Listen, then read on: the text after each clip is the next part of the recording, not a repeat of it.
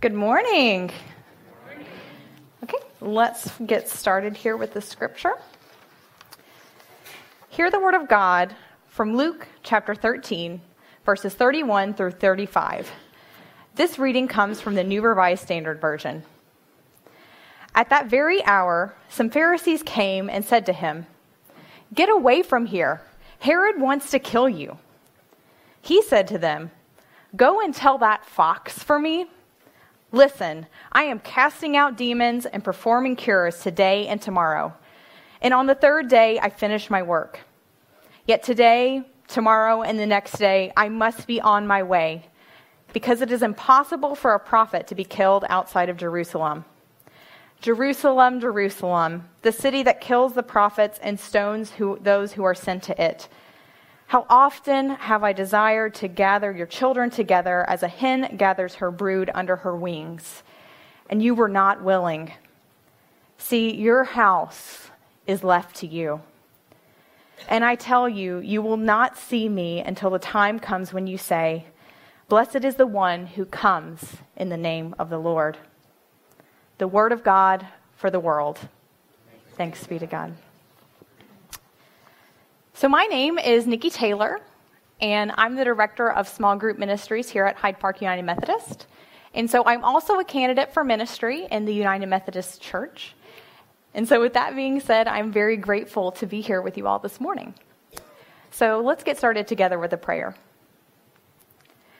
Gracious God, thank you for this day, and thank you for bringing us together today. We take time this morning to pray for the victims and their families of the tragedy in New Zealand and ask that you make us agents of peace in a broken world. May the words of my mouth and the meditations of all of our hearts be pleasing unto you this morning. Amen. So, have you ever been frustrated with someone? I mean, it's a silly question, right? Because, of course, We've all been frustrated with someone before, whether it was someone who cut us off in traffic, a coworker that annoyed us, or maybe it's just a family member that you just don't get along with. But frustrations, they can distract us from what's really important. So, I'm a runner, and so in February, I ran the Disney 5K with my mom in um, at Epcot. And so because it was the Disney Princess 5K, I had my Minnie Mouse shirt, I had my tutu, you know, the whole nine yards. And so the way that Disney does their races is that the super fast people are up front all the way back to where the walkers are in the back. So my mom decided to walk the race, and so I decided to wait in the back with her. And so it ended up being that we were pretty much in the back of everyone participating in the race. So when it was time to go, I waved goodbye to my mom. We were in the parking lot outside of Epcot, so it's nice and wide. I was able to take the outside, run whatever pace I wanted. Life was good. But as soon as we got inside the park, it was a different story. Uh, the course became really narrow in places, and so I was forced to walk. And so it would have been really easy and it was really tempting, believe me, to get frustrated at the course for being too narrow or get frustrated at people being too slow. But think about how much energy I would have wasted getting mad at things that I couldn't control. Like, I could have even tripped and injured myself and not even finished the race trying to get through people. So instead, I kept my eyes focused on the goal. I took my walk breaks in stride, and I still finished with a pretty good time. I didn't let the frustrations distract me from the ultimate goal. So, even if you're not a runner, that idea of getting distracted by frustrations is probably really familiar to you. In our quest to be good employees, be good sons and daughters, be good husbands and wives, whatever it may be, we often miss the mark because we get sidetracked by distractions and frustrations. We know that we should be loving and understanding, but we still get frustrated when our spouse puts the toilet paper on the roll the wrong way again.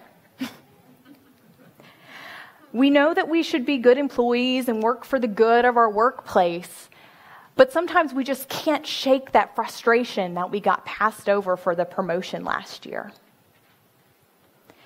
And we know that we should love and forgive, but sometimes we just can't get over what that one cousin said behind our back. And so, if we're honest, these frustrations, they feel like traps in our relationships that we just keep repeating and repeating. We have the same fights over the same issues with the same family member. We keep feeling the same pain and frustration from what that one sibling to d- did to us that we just can't forgive. And we have the same arguments over the same patterns of rebellion with the same child over and over and over. We feel trapped, hopeless, and really unsure of how we can fix it. The good news for us today is that Jesus shares in our frustrations. I love today's scripture passage because it reminds us that Jesus had angers and frustrations just like the rest of us. Here, Jesus lashes out in anger and frustration against the religious elite named the Pharisees. But why? It's easy to look at this passage and just think that it's a random one time encounter that Jesus had with the Pharisees. But take a look at the way that the passage starts. At that very hour. The Greek used here suggests that this passage is directly connected to the passage before it. And so, right before this story, Jesus is teaching the Pharisees, the disciples, and anyone else who was around to hear about the kingdom of heaven. He was sharing with them the good news that God's love is for a wide group of people, including, but not limited to, the Pharisees. He's also urging that no one should take it easy and assume that they have their ticket to the kingdom of heaven punched but instead should listen to Jesus and his teachings in order to learn about the kingdom of heaven. So, right after Jesus finished his teaching, the Pharisees, who are pretty much known as Jesus' enemies in the Gospels, they come to warn him about Herod and encourage him to get out of town. It's here that we see Jesus respond in understandable and visible frustration. He quips back Go and tell that fox Herod that I have better things to do. So, what are the better things that Jesus needs to get to in today's scripture passage? Jesus makes it clear that he is bound and determined to get to Jerusalem no matter what obstacles may be thrown in his way. And so to us, Jerusalem may just seem like a random place that Jesus needed to get to next. But the reality is, the entire Gospel of Luke is a movement of Jesus to Jerusalem. Jerusalem represents a place where his ultimate goal will be accomplished to mend the entire universe through his suffering, death, and resurrection. Despite the very real anger and frustration Jesus experienced in our passage today, he did not let it distract him from his ultimate goal. Jesus then laments that he tried to be like a hen to Jerusalem and the Pharisees. But unfortunately, that has not changed a thing. I don't know about you, but that sounds completely familiar to me. We all, Jesus included, have tried to pour our hearts out, do the right thing, extend the olive branch to the other person with absolutely nothing to show for it. Jesus desperately tried to show the Pharisees the love of God and welcome them into the kingdom, but they kept refusing over and over and over. Jesus had been stuck in this frustrating cycle with them, with seemingly no way out. Jesus concludes that your house is left to you which is basically Jesus' way of saying he's going to let the anger and frustration go. He is going to break the cycle and keep moving to Jerusalem. He is not going to let the very real frustration he feels break him from his ultimate mission of redeeming the world through his death and resurrection. So, what does that mean for us and for our cycles of frustration we have with the people in our lives? I think that we can look at Jesus' passage to uh, actions in the passage today and find three steps to break our cycles of frustrations claim your dignity, release resentment, and remember you control you. So, first, claim your dignity. And you may want to write these down on the sermon insert provided in your bulletin if you would like. Uh, but the first is claim your dignity. So, despite the trap that the Pharisees laid out for Jesus in our scripture passage today, he kept the main thing the main thing. He remembered his ultimate goal was to get to Jerusalem. He was on a mission to mend the entire universe, and thus he kept clearly pressed toward that goal. He knew that he was a person of value with an important mission from God, and that nothing the Pharisees, Jerusalem, or Herod would, would do or say to him would stop that. When we get trapped in those cycles of anger and frustration in our relationships, we can forget about who we are and we can forget our own dignity. We can forget that we are persons of value, created by a God that loves us, and that we are all worthy of pursuing the ultimate goal of loving God and loving others. We are, in fact, worthy of being freed from these cycles of pain in our relationships.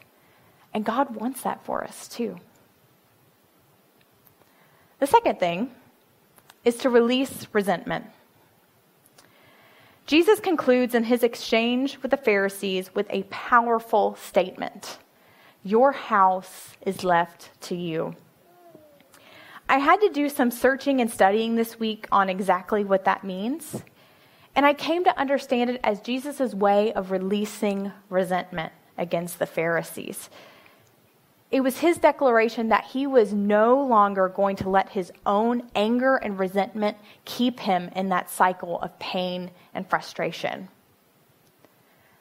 Releasing resentment is a powerful and a necessary tool that helps us dismiss our anger and resentment and break free from these cycles in our broken relationships. Perhaps your first step in releasing resentment today might be to mentally tell the person that you're stuck in the cycle of a broken relationship with today, your house is left to you. Starting today, I am going to release the resentment I have been holding against you in order to break the destructive cycle of our relationship. The final principle, you control you, is important, but it's also the hardest to grasp. When Jesus told the Pharisees, Your house is left to you, that action was making a profound statement. Jesus was declaring the sobering realization that despite how hard he tried, despite how good his intentions were, he could not control anyone else. He could not force anyone into love or force them into forgiveness. Instead, he was only in control of himself. In Clay Scroggins' book, How to Lead When You're Not in Charge, he tells the story of when his son came home from preschool with a simple but profound lesson. He toddled in after school and told Clay and his wife, I'm in charge of me. I'm in charge of me. And so Clay describes that his gut reaction was to tell his son, No, you're only a kid. I'm in charge of you. But he realized that that really wasn't the case. Even at his young age, his son was really the one in charge of himself. we can never really control or be in charge of anyone else, only ourselves. This means for us today that we have to let go of controlling other people and our broken relationships. And instead, focus on us. Focus on controlling ourselves and our responses to other people. You're in charge of you, and no one else is. Don't forget that. So, who is your person that you need to break out of the cycles of anger and resentment with today? Whether it's a family member, a formerly close friend, a coworker, or someone else, I challenge you to think of that person as we come forward for communion today. In the United Methodist Church, we believe that the presence of Christ is here with us in a very real way at the communion table. And we also believe that Christ meets us here with the grace to help heal our hurts and hangups. So, in a few minutes, we're all going to come forward for communion together. And so, as we do that, I encourage you to bring forward with you the name of the person that you're in a broken relationship with. And as you experience Christ in the bread and in the cup, know that God will go forth with you as you claim your dignity as a child of God, as you release your resentment against that person, and as you seek to remember that you are in charge of you. We also have space available to pray if you would like. Regardless of how you choose to respond today, know that God is with you. And God is with you in these cycles of pain and frustration in your broken relationships. And God can and God will give you the power to claim your dignity, release resentment, and remember that you're in charge of you. Let's pray together. Loving God, thank you for sending your Son, Jesus Christ, to experience the same pain and frustration we experience and show us a way out of it. I ask that you be with all of us today as we all seek to break from our cycles of anger and resentment and become unstuck from our relationships. In the name of the Father, the Son, and the Holy Spirit. Amen.